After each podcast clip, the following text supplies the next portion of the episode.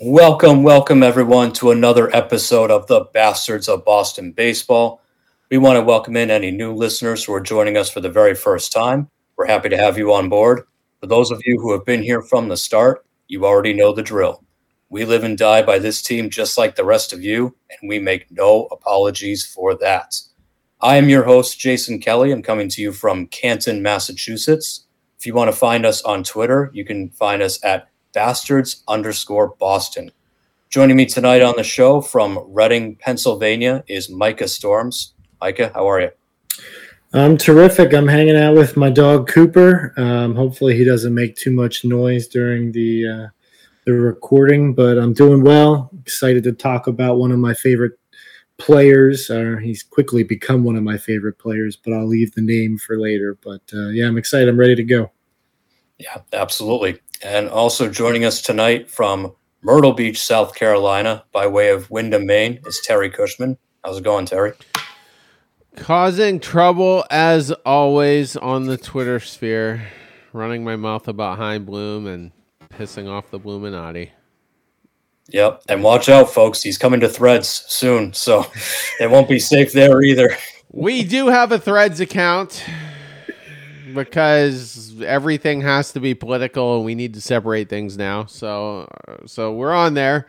Um, I don't know what'll become of it, but it's going to be a, you know, a, a, duplication. Is that a word of our, um, Twitter account. So, yeah, yeah, I set is. one up for myself, but it's like, I don't know. It's, I think I've sent out one thread. I've threaded once. Is, is that the terminology we're using? I'm not. I'm not really sure uh, yet. Yeah.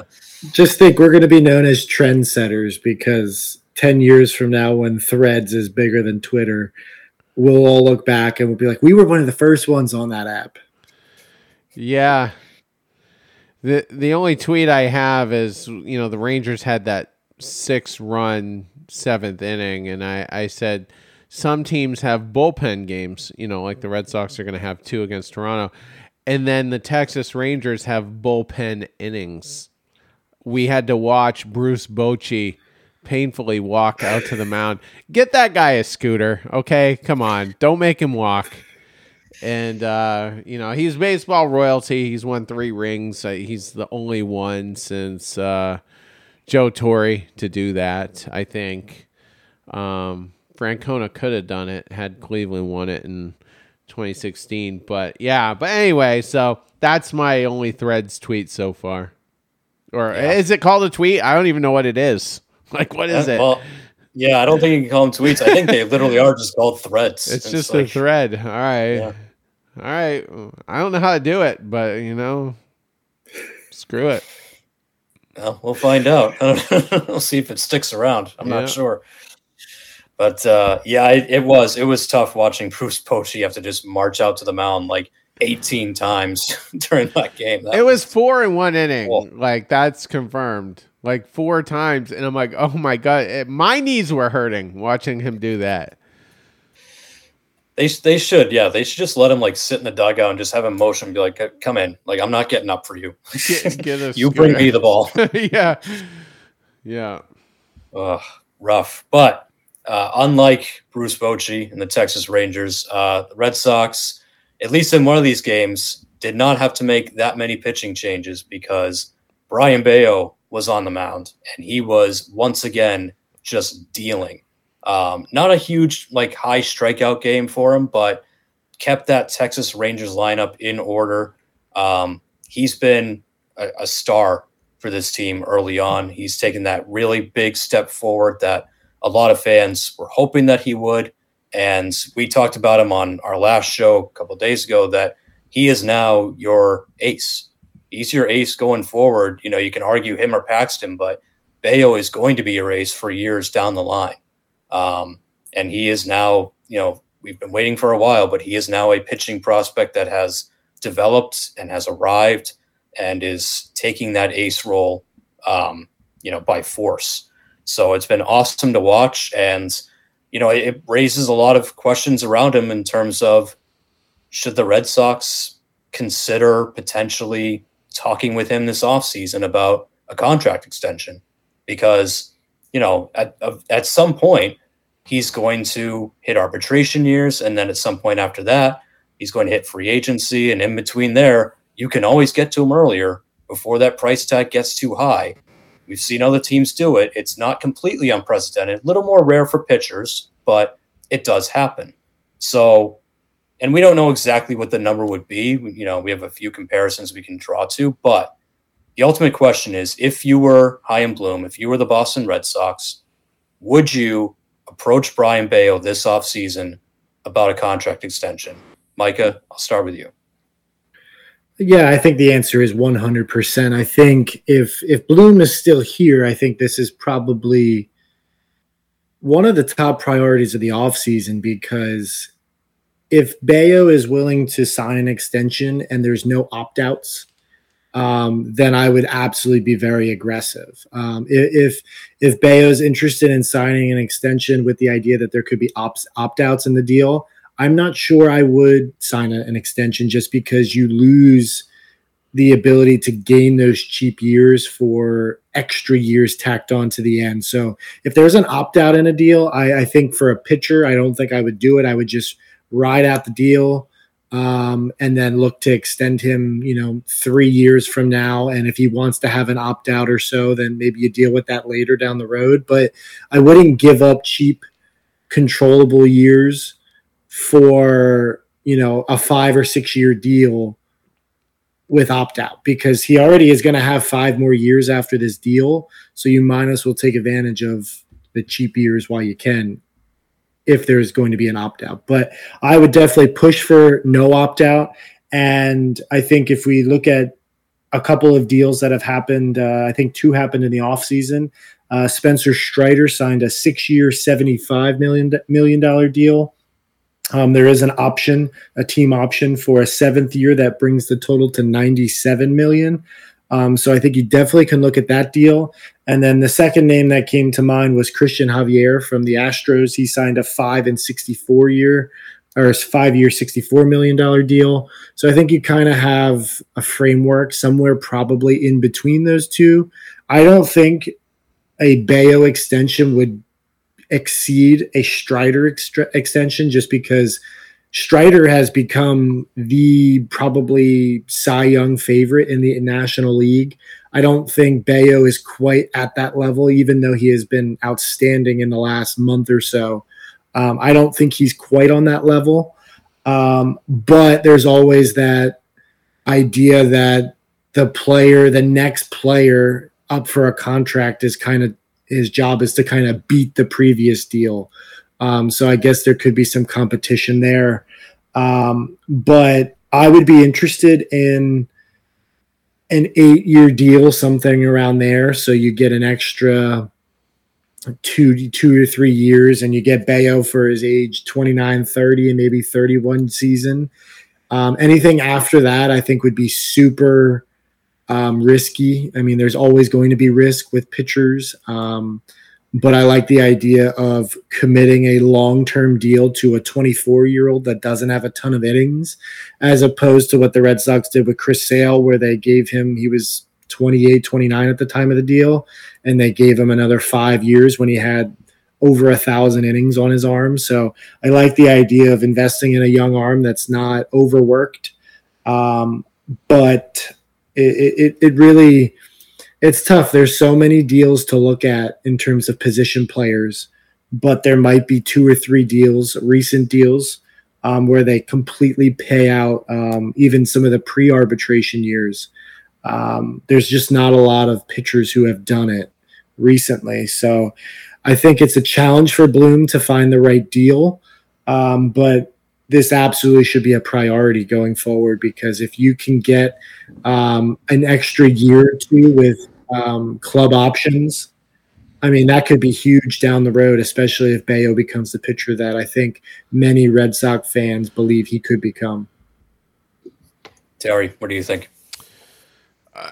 I think all Red Sox fans are all for an extension for Bello, and there is always inherently going to be risk when you're signing a starting pitcher. Now, when you go back to you could go back to Jon Lester. I mean, there there wasn't really that much risk. You knew he could pitch in Boston. You'd seen him pitch in the postseason a couple of times, win a couple of rings for you, and he never. He had so many years in a row with 30 or more starts, 200 plus innings. So, you know, that's what you hope Brayan Bello would be. But I I would take the risk. I would take the risk and I would probably want him for at least 8 years like Micah said. The other somewhat comparable signing uh, that's happened in the last year uh, was Spencer Strider with the Atlanta Braves. And that deal has always kind of confused me because they gave him six years, seventy-five million with a team option tacked on, so it could be worth seven. And if I'm looking at it right, without the team option, that deal only takes him one more year beyond what his free agent deal would be. What's the point in that? You're now you're just paying you're paying him a lot more money um, you know, throughout the life of that contract, and you only got one more year out of him. Now you can pick up that option, and then you know you you get an extra year, but Bello is going to be a free agent. If no extension happens at all, he's going to be a free agent in 2029. So the Red Sox have five more years after this uh, of control over Bello. So I think eight years is good, even if it's six years with two options uh, put on there. If if year seven and eight are the option years, fine. I mean, this is his age 24 season essentially. He turned 24 in May, so you know next year could potentially be year one of the extension. So eight years takes him through or, or into his his age 33 season. And then how much leverage is a 33 year old pitcher going to have? Uh, you know, in terms of, I mean, DeGrom got stupid money. That whole situation in Texas, stupid. And Bello is probably never going to evolve into a guy like DeGrom, who's just a freak of nature. But, um, but still, I mean, I think eight years is is good. And as far as what the overall number is, I you know, if you're getting into eight years and it includes perhaps a couple options, I think you're you're north of a hundred. I think, um, you know, it could be in the 120 to 140 range, but I'm good with that. I'm good with that. I mean, Justin Verlander and Max Scherzer are both getting north of 40 million a year. So I'm good with paying Bello 18 to 20 a year, you know, over the life of that deal. If that's what it averages. Sometimes it staggers out like Spencer Strider, for instance, is only making a million this year, a million next year. Then it goes up to 4 million in uh, 2025 then it goes way up to 20 million uh, in 2026. So you you can stagger it out a little bit. I'm surprised he's only making a million the first couple of years. you know, Bello, you know, probably would be making at least five, and but it's got to be at least an eight year deal to make it worth it for me. And as far as opt outs, I've never heard of an opt out in a pre arb deal um, perhaps there has been one, but it's it's got to be really rare. Yeah, I would also do it um, because I also just think a Bello extension fits in with what the Red Sox clearly want to do, which is they want the 24, 25, 26, 27 teams to be really good and have, you know, the youth that they've developed kind of take over those are the years where if everything works out, Marcelo Mayer is playing shortstop for you every day, and he's you know he's raking at that point. Maybe Nick Yorke is up at that point. Maybe Rafaela is up at that point. Um, and they've already kind of done this in in a weird way. They did it with Whitlock. They extended him, I think, earlier than they had to. Now he he wasn't in his pre-arb years. It was a different situation with him. He was a Rule Five guy, injury history, so they got him for it was like four over eighteen. Tacked on a couple of club years after that, but Whitlock is under contract at least through 26. They'll probably pick up the club options for 27, 28. So that's one guy you've got. You extend Bello, you add him to the mix. You know, Chris Sale will be gone by that point. Jansen, you know, all these other guys, their money will be off the books. You might be able to go out and add another frontline starter to mix in with them. So I just think an, a Bello extension makes sense for what the Red Sox want to do, which is they kind of want to follow that Atlanta Braves model of let's extend the good young talent that we have, keep them here, buy out their arb years and keep them here for the long haul. And then let's, you know, that way we're not paying them too much. And then let's use our excess money to go get free agents, go get our own version of Matt Olson, you know, and, and guys like that. So I think that's the model they're trying to follow. It obviously has worked in Atlanta very well. Um, I'm not telling you that Brayan Bello is going to be as good as Spencer Strider. I have no idea. Spencer Strider is unreal. Um, as Mike has said, he's your NL Cy Young favorite right now, but Bello is your best young pitcher. So it makes sense to just get it out of the way early. I agree. Seven, eight years, you know, even if it goes a little bit north of 100 million, I'm okay with that because I'd rather do that than wait till he's 28, 29, then have to pay him a five year deal that's way too expensive and might turn into Chris Sale all over again. So, yeah, I'm with it. I absolutely approach him in the offseason and start following that Braves model because I think that's the new way to go. Yeah, the thing that I was thinking about when Terry said about like why would the Braves do that deal if you only get one guaranteed year? I mean, technically it's two because it's a team option. Um, but I wonder if by giving him a lot more money than he a lot more money earlier than he would make, would that improve the relationship between the player and the the organization where that the player would be more willing to negotiate an extension past that because you know what? You really you didn't have to do that um, but you did and you got something out of it but you gave me a lot more money than i would have made because you really could have just used me and abused me essentially because they could have just threw him out there for 200 plus innings every year while he's making you know the bare minimum uh, maybe that improves the relationship with strider and the the braves organization and then um, you know they can work an extension out. That was just a thought I had, but I don't really think that players and their agents really care about that. You know, five, six, seven years down the road from from the initial deal. I, I think you're right to a degree. I, I think it's really important to the Atlanta Braves to have a really good culture. I don't think any team in baseball embraces that more than the Braves. And I don't think any team in Major League Baseball botches that worse than the Red Sox uh, when it comes to investing in their own guys. I mean, Bloom had a metaphorical gun to his head when that Devers deal was getting written out, and that I mean, I wasn't positive that was ever going to happen.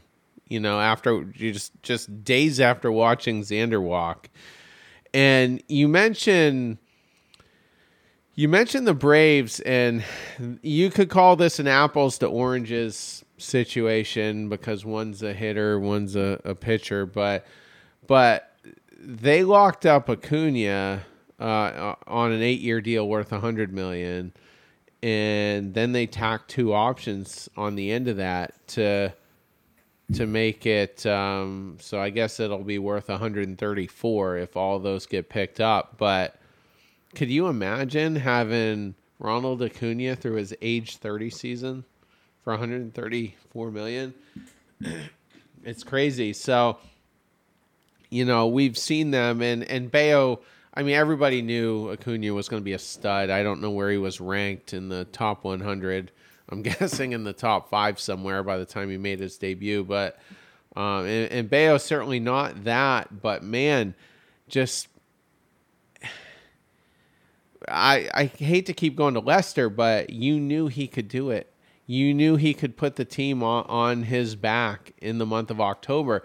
And you're already seeing Brayan Bello just calm as can be with runners on base, just n- not phased at all, not in his own head.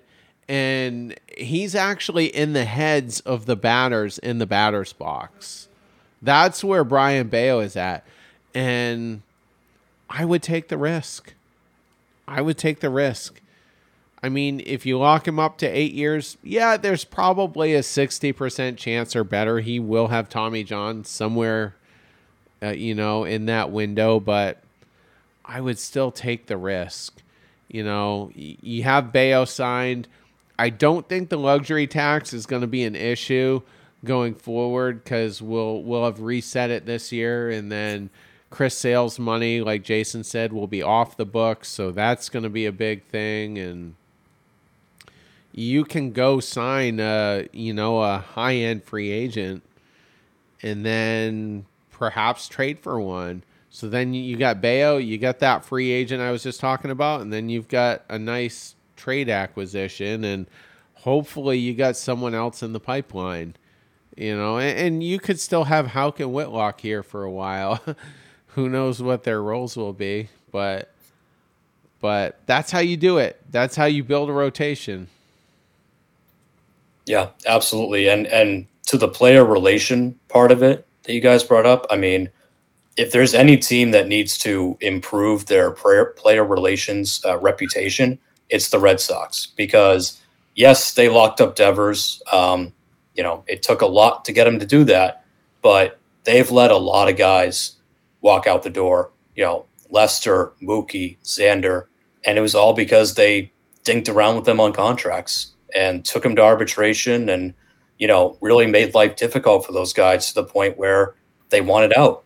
You know, and and I've said that about Mookie before. Mookie didn't want to be here, not because he hated Boston or anything like that. He just didn't want to deal with the GM and the owner trying to screw him on the contracts every year. So, you know, this whole thing about getting to Bello early and you know paying him more now, um, it, it's it's a good way of, like you said, just getting the player on your side a little bit.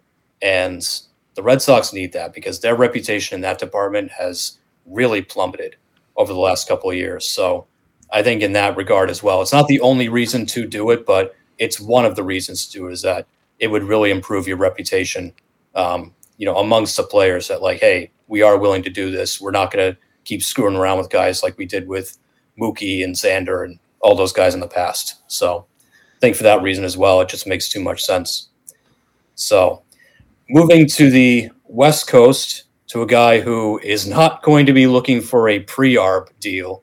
He's going to be looking for probably the most ridiculous deal in MLB history when it comes down to it. Um, and that's Shohei Ohtani. Uh, Ohtani obviously is a free agent after this season. Um, people are already speculating, you know, 500 million, you know, 10 plus years, whatever it's going to be. Um, but he will hit the market. And on ESPN, uh, Stephen A. Smith, who admittedly does not talk baseball a lot, uh, hardly ever, actually. It's mostly an NBA and an NFL guy. But this past week, he was talking about Shohei Ohtani and the Angels. And he made the case that, he, well, he sort of started by making fun of the Angels and basically saying that nobody cares about them. Uh, people only care about the Dodgers out in LA. Um, nobody pays attention to the Angels. And he, in a long way, sort of said, because of that, and because of the fact that the Angels are hovering around 500. Oddly enough, kind of having a very similar year to the Red Sox. They're a little bit out of the wild card. They're not going to win their division. That they should trade Shohei Ohtani at this year's deadline. Um, and he basically the the way he stamped his case was Shohei Ohtani is this he's the modern era Babe Ruth, and Babe Ruth was traded too. Um, so he's basically saying the Angels should get out ahead of it, trade Ohtani because He's not going to sign with you in the offseason. You might as well get out from under it now. Um, it's, you know, obviously you hear the idea of trading Shohei Ohtani and everyone goes, what? That's, that's stupid. Why would anyone do that? But again, the Angels are teetering. they're they're teetering on being out of it, just like the Red Sox kind of are. Um, you know, if they lose five out of seven anytime here soon, their season could be done. So, would it be smart for the Angels to get out ahead of it, realize that we're probably going to lose the guy anyway, and trade Shohei Ohtani at this year's deadline? Terry, start with you. There's no team in Major League Baseball that's a bigger dumpster fire than the Anaheim Angels. It's what they are. I, I mean, you've got Mike Trout and Shohei Ohtani in your lineup. Two of the greatest players to play the game this century. And you can't even sniff the postseason. That's how bad the Angels are. And they have to trade him. I mean, if they can't extend him, like try that first, obviously. if that and if that doesn't work, if if you throw 500 million at him, and I don't know how many teams really can. You know, the Yankees he, they would have 3 DHs if they did that. You know, Stanton, eventually Judge and and then Shohei. I just who's to do it? How many teams can really pay that amount? So if, if the Angels go to Shohei and they say, "Listen, here, here's a half billion. I can't believe I just said that. A half billion with a B. Uh, please stay with us. And then Shohei says no. You have to trade him. And it's going to be one of the biggest trade packages of all time because you're giving somebody their three hole hitter that's going to be crushing balls in October. And he's also going to be their game one starting pitcher. You know, it's going to be the biggest trade package of all time. You have to improve your organization. And I mean, at the end of the day, Shohei's just one player. If you can get three studs in a trade, you're a better baseball team even without Shohei. One of them will hopefully be super marketable because you're gonna you could potentially be losing a lot of marketability, but you have to do it. Here's one other thing to consider. Look at what the Yankees did in 2016. They traded Aroldis Chapman to the Chicago Cubs, and the, the Cubs ended up getting a ring out of it, and Chapman was a big part of that. But they got Gleyber Torres back in that deal, and then they got Clint Frazier and a couple other guys, and I, I think you know there were higher expectations for for Frazier, which never came to fruition, but that was considered to be, uh, you know, uh, a great return. So why not go that route? Why not trade him, get that biggest trade haul of all time, and then go sign him anyway? What's wrong with that strategy? The best of both worlds. So it's an absolute no brainer. You have to trade Shohei. And there's one person that wants it more than anyone. And you know who that is? Rob Manfred. He wants Shohei in the postseason this October. Micah, what do you think? Before I give my take on Ohtani, I have a question for you. Since Ohtani joined the Angels, I heard this stat on the uh, the Three O show, which is part of the Athletic uh, podcast feed. But since Ohtani has joined the Angels, what do you think? How many games above or below 500 the Angels are with Trout and Ohtani? What would be your guess? Well, they've always kind of sucked. So I'm going to guess that they're under uh, games under 500, probably like six or seven. Terry? I mean, I don't, I can't remember where they finished last year, but I don't think they've been a unless it was last year, I don't think they've been above 500 for a while. So I think Jason's close. I'll say nine or 10 just to be different. There are 50 games under 500 since Ohtani has joined the Angels. Oh, overall, yes. Okay. That that is a mind-boggling stat because you have two of in my opinion, Trout and Ohtani are probably two of the greatest players in the last 25 years. If you could probably go further, I mean, Ohtani, you could argue he's the greatest player that we've ever seen just based on what he can do. And the fact that they have two players that are incredible and probably future Hall of Famers, they're 50 games under under 500 when they have those guys. So I'm with you, Terry. They absolutely need to trade Ohtani because I hate that Stephen A. Smith made the comment because I agreed with him, but he probably watched six innings of baseball all year long, which is why I hate that I'm agreeing with him. But you have to move him because they have one of the worst farm systems in the league. And if they bring Ohtani back, what changes? Does their outlook really change for 2024, 2025? I, I don't see how that it, how it changes because Anthony Rendon is probably behind Stephen Strasburg. He might, and maybe Chris Sale. He might be the worst contract in baseball. That guy needs an entire new body because he's constantly injured. Mike Trout, his best years, I would say, are probably behind him. And he's got the back injury that he's been okay with this year, but he always finds himself on the IL for extended periods of time. That's not going to improve as he gets older. I think you could make a case that they should be trading Ohtani now. And in the offseason, they should look to trade Mike Trout because that's where this organization is.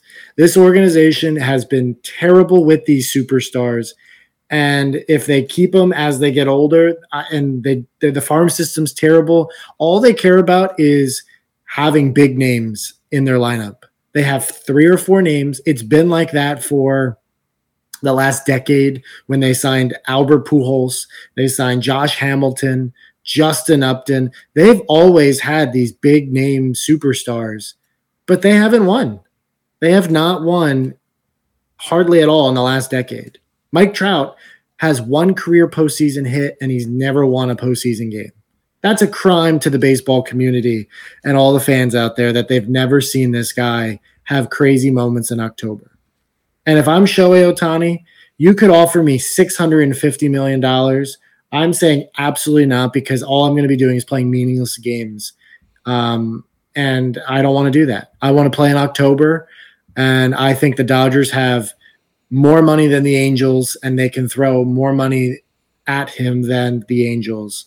And I'm taking whatever deal to get out of the Angels organization because that organization, unless they actually commit to just completely starting over, they are going to be the laughing stock of baseball. And they really have been over the last couple years because they can't win with two of the greatest players the game's ever seen. So uh, sell them I, I was interested to hear that you think it's going to be the craziest package that we've ever seen for a rental.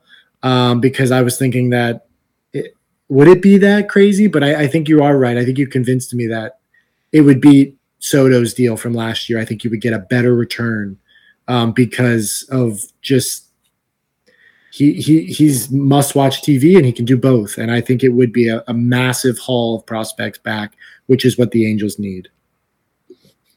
I think in terms of the deal, so I agree. I if I'm the Angels, 100%, yeah, you should trade Shohei Ohtani, and that's again a weird thing to say because he is the face of baseball.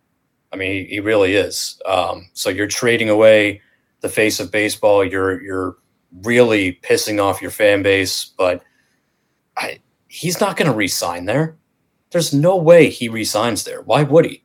It, they're not going to win. That Rendon contract is an absolute albatross. They're going to be stuck with that. Um, they signed a lot of guys this past offseason to like one and two year deals, and a lot of them haven't even worked out. Like the Brandon Drury contract hasn't worked out. Hunter Renfroe's been okay there, but not great. Tyler Anderson's been okay, not great. Um, Trout, I agree, his best years are probably behind him. At some point, Father Time is going to catch up to him. So Ohtani is not going to stay there the Angels farm system blows. Um, they need a hard reset, and that's how you do it. You you trade a guy like Ohtani. Now, the question is, where do you send him? right? There's a lot of contending teams that would, you know, love to have Ohtani and have really good prospects, but like with the Tampa Bay Rays really trade for Ohtani, knowing that he's not going to sign with them either? Because the Rays have a lot of great prospects and they are in it. If there's ever a time where they should fully go in, it's this year. But they're not going to trade away their number one prospect and, you know, whatever else the package entails when they know that Ohtani's not going to sign with them in free agency. One, because they won't offer him the money. They can't. They literally can't afford him. Um, but he's not going to sign there. The Braves, I mean, maybe, but I, I don't think that's realistic either. You would have to trade him to a team that absolutely believes they can re-sign him if they're giving up their number one. Let, let's just say they're giving up their number one, number three, and number five prospects and something else. Like the Dodgers would do it because the Dodgers would sit there and go, "Well, yeah, we can offer him the 500 million if that's what it's going to take. Yeah, we can afford him." Um, yeah, I don't know if I don't know if the Braves could. I don't know if they could afford him. The Yankees could afford him, but like Terry said, they don't have a logjam with his contract, Stanton's, and Judge's. Like that's eventually that's just not going to work. The one team that I always felt like could go after him, and I think if he hits the market, you know they will, is the Giants because they have a ton of money to spend. I think it's pretty clear Ohtani wants to be somewhere warm weather. Would pr- probably prefer to be on the West Coast, closer to Japan. So, but they, I don't think they're going to trade for him. They're in a position this year where they could. They're they're hanging around the race. They're not completely out of it, but I don't think their farm system's good enough. So, as much as I say yes, the Angels should trade him, I have no idea where you send him, other than the Dodgers.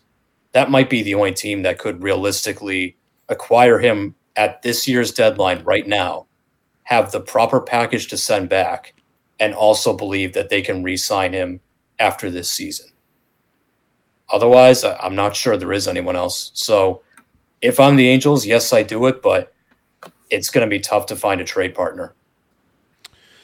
So one thing I'm always curious about, and I don't know what the rules are as far as this is the CBA is concerned, but I'm wondering if other teams can negotiate with Ohtani's agents, like let's say the Angels and the Padres tentatively have the framework of a deal in place, but the Padres want assurance that they can sign Ohtani long term. If they're going to give up this massive haul, they want some type of assurance that he'll sign for approximately this amount of money. And the only Red Sox example I could think of, and I think the reason why it's not a great comparison is I think this took place during the offseason, but when they traded for Adrian Gonzalez, and you're going back, you know, 12 years, Epstein knew that, yeah, it's going to cost about 150 million, and I think it was 154. And Gonzalez's camp assured – uh, Epstein that they weren't going to try to ask for A-Rod type money, you know, upper 200s. So, and then, you know, before the season started, the extension, um, you know, was signed. And that, that was the same year as Crawford as well. So I'm just wondering if some deals can be made. I'm not sure what the, and this is a different world now than 2011, but, um, I'm just wondering, but when you look at the the league as far as who can sign him, you know the Dodgers are you know going to make a you know a, a, big run for him. Um, but I, the the Padres offered Aaron Judge 400 million. so, what's another 100 million for a guy like a guy like Ohtani. And here's the crazy thing: the Padres can trade Soto this summer, and the team that gets him is still going to have another year of control next year. So you can almost recoup that massive trade haul that you paid to get him. You probably won't get all of it back, but you'll get a couple nice prospects in it and and instead of focusing on trying to extend him, now you can shift your focus to Ohtani. You know, you got Machado for a while, you got Bogaerts for a while, you got Tatis for a while, but I think the Padres they're they're tired of being in the Dodger shadow and they they want to win a ring. Another team that's sick of being in both of their shadows is the San Francisco Giants. So it's on the West Coast, and um, yeah, we'll see. But that that that's those are the three teams I think that are going to be the front runners. I don't see anybody on the East Coast being in play, unless maybe the Phillies, I guess. But that's aiming uh, really high. Mike, any other thoughts? Yeah, I was thinking, Jason, when you were talking about like who could actually acquire Ohtani this year, you look at the top five farm systems, at least at the beginning of the year, according to uh, MLB.com. The Orioles were number one. They don't want to trade any of their prospects. They're not interested in actually getting better, or at least they haven't shown.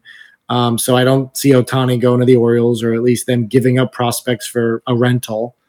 Uh, the Dodgers are second, so that's definitely one the D backs are third. Do you really see the D backs?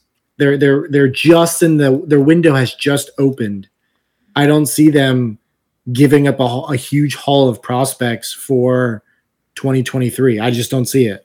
Um, the Guardians, they never give up their prospects like that, and they're really not even in it right now. And then fifth is the Reds. You know, are the Reds, their window is just starting to open. Are they really going to give up prospects for a rental. I think the only team is the Dodgers, and I think um, you know the Dodgers weren't really aggressive in the offseason. They kind of were trying to reset their payroll, and they did that. But I think acquiring Ohtani would kind of show their fans and the rest of the baseball world that you know what we still are very much going for it. And I, I, think the Dodgers are the slam dunk team. They've been willing to part with prospects in the past, and they just replenish their system every year. It's amazing. You know, they've traded for Machado, uh, Trea Turner, Scherzer. They just they've made these massive deals in the past, and somehow they still have the second ranked farm system every year. I just don't understand how that works. Um, but that's a credit to Friedman and his staff of finding players. But I think Ohtani is the is the answer for the Dodgers, and I think that is the only team that could acquire him at the deadline and give the Angels the prospect package that they would be looking for. How much of a kick in the nuts would that be to the Angels that you have to trade Ohtani because you know you can't sign him? You just got called out for fans not caring about you and being the sideshow to the Dodgers in LA, and then you turn around and trade Ohtani to the Dodgers Yikes. it it would be similar to breaking up with your girlfriend or wife, and then she moves in next door. you just you get them all the time. Here, here's another crazy thing. I looked this up several minutes ago. W- we all agree it's going to be about 500 million, right? Probably.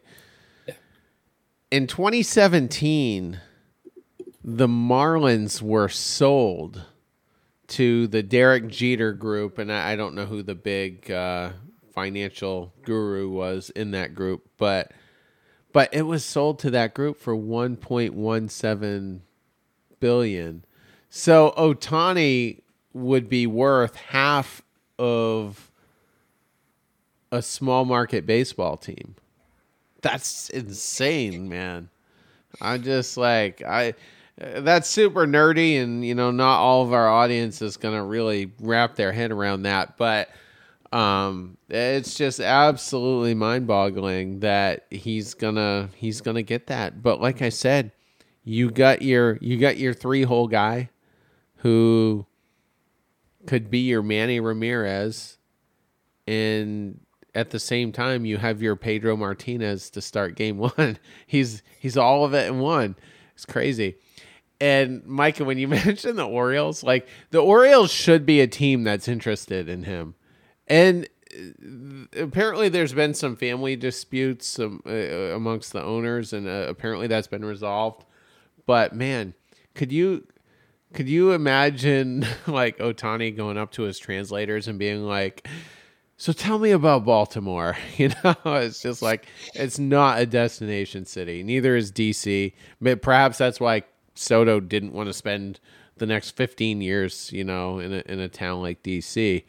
But man, the Baltimore should be, you know, in on some of these guys.